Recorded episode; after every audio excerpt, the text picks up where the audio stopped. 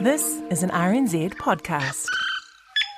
The last year has gone by in a hail of bad news. There have been terrorist attacks, mass shootings, and insurrections. Most of all, there's been a pandemic sweeping the globe, causing countless deaths and endless misery. So it was something of a shock to switch on the news on Monday night and see this.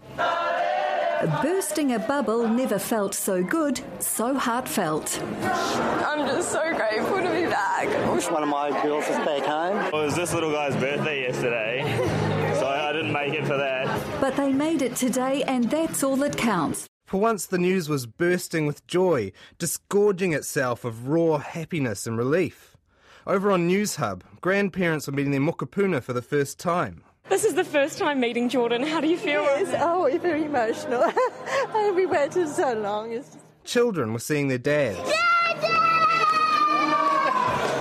And duty free shop owners were seeing cash signs. All the shops open, and that's super exciting. The day wasn't just joyful, though, it was also weird.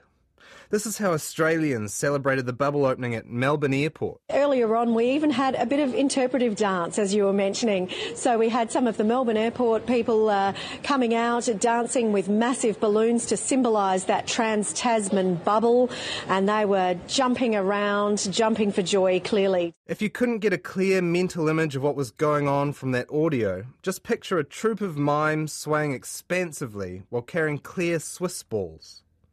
Meanwhile, back in New Zealand, all the emotional reunions were happening against the backdrop of classic songs.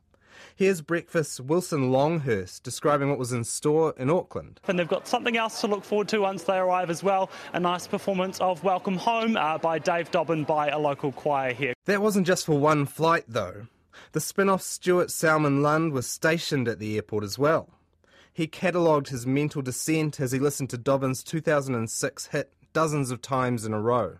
His first update went like this. We're into the 25th minute of a constant performance of Dave Dobbyn's Welcome Home as the first arrivals from Jetstar flight JQ201 step into the Auckland International Airport arrivals area. The second read. Keep it coming now, say the lyrics to Welcome Home as the song enters its 38th minute of live performance outside the arrivals area. The third came in the form of a resigned, matter of fact tweet. The marathon performance of Welcome Home has wrapped after a tight 60 minutes as the final arrivals from JQ201 enter the terminal. Before one final entry. Spoke too soon. The song started again for the next flight.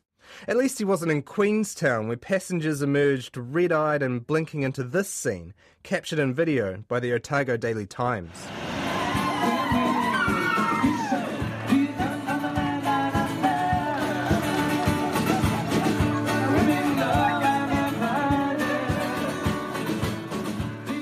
Other Aussie arrivals were accosted with the chorus line, Take me to the April sun in Cuba, which seemed ambitious given how much effort had gone into just getting them to Queenstown. Overall, though, the day of reunions was a breath of fresh air in a year that's had a lot more downs than ups. That didn't just go for the people who watch and read the news, but for those that report it. AAP reporter Ben McKay is an Australian stationed in Wellington.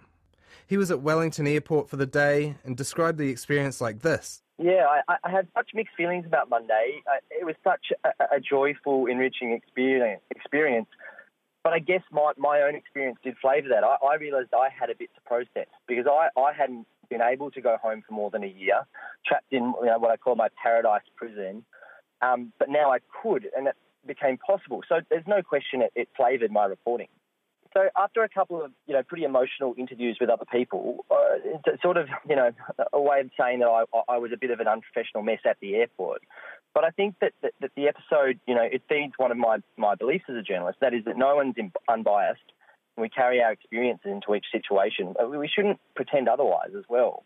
I think it added to, to, to the coverage, and I try to lean into my gut feeling for stories and angles. And my gut on Monday was telling me that this was a day to sort of wallow in the emotion. For a day, it seemed like New Zealand was healing. Things were looking up. We had momentum. We had our Australian cousins back. We had. How did a vaccinated border worker catch COVID, and is the Trans Tasman bubble in trouble? COVID again. Most of us, including journalists, were just happy to get a little bit of time off the pandemic. Hopefully, one day soon, that respite will last longer than 24 hours.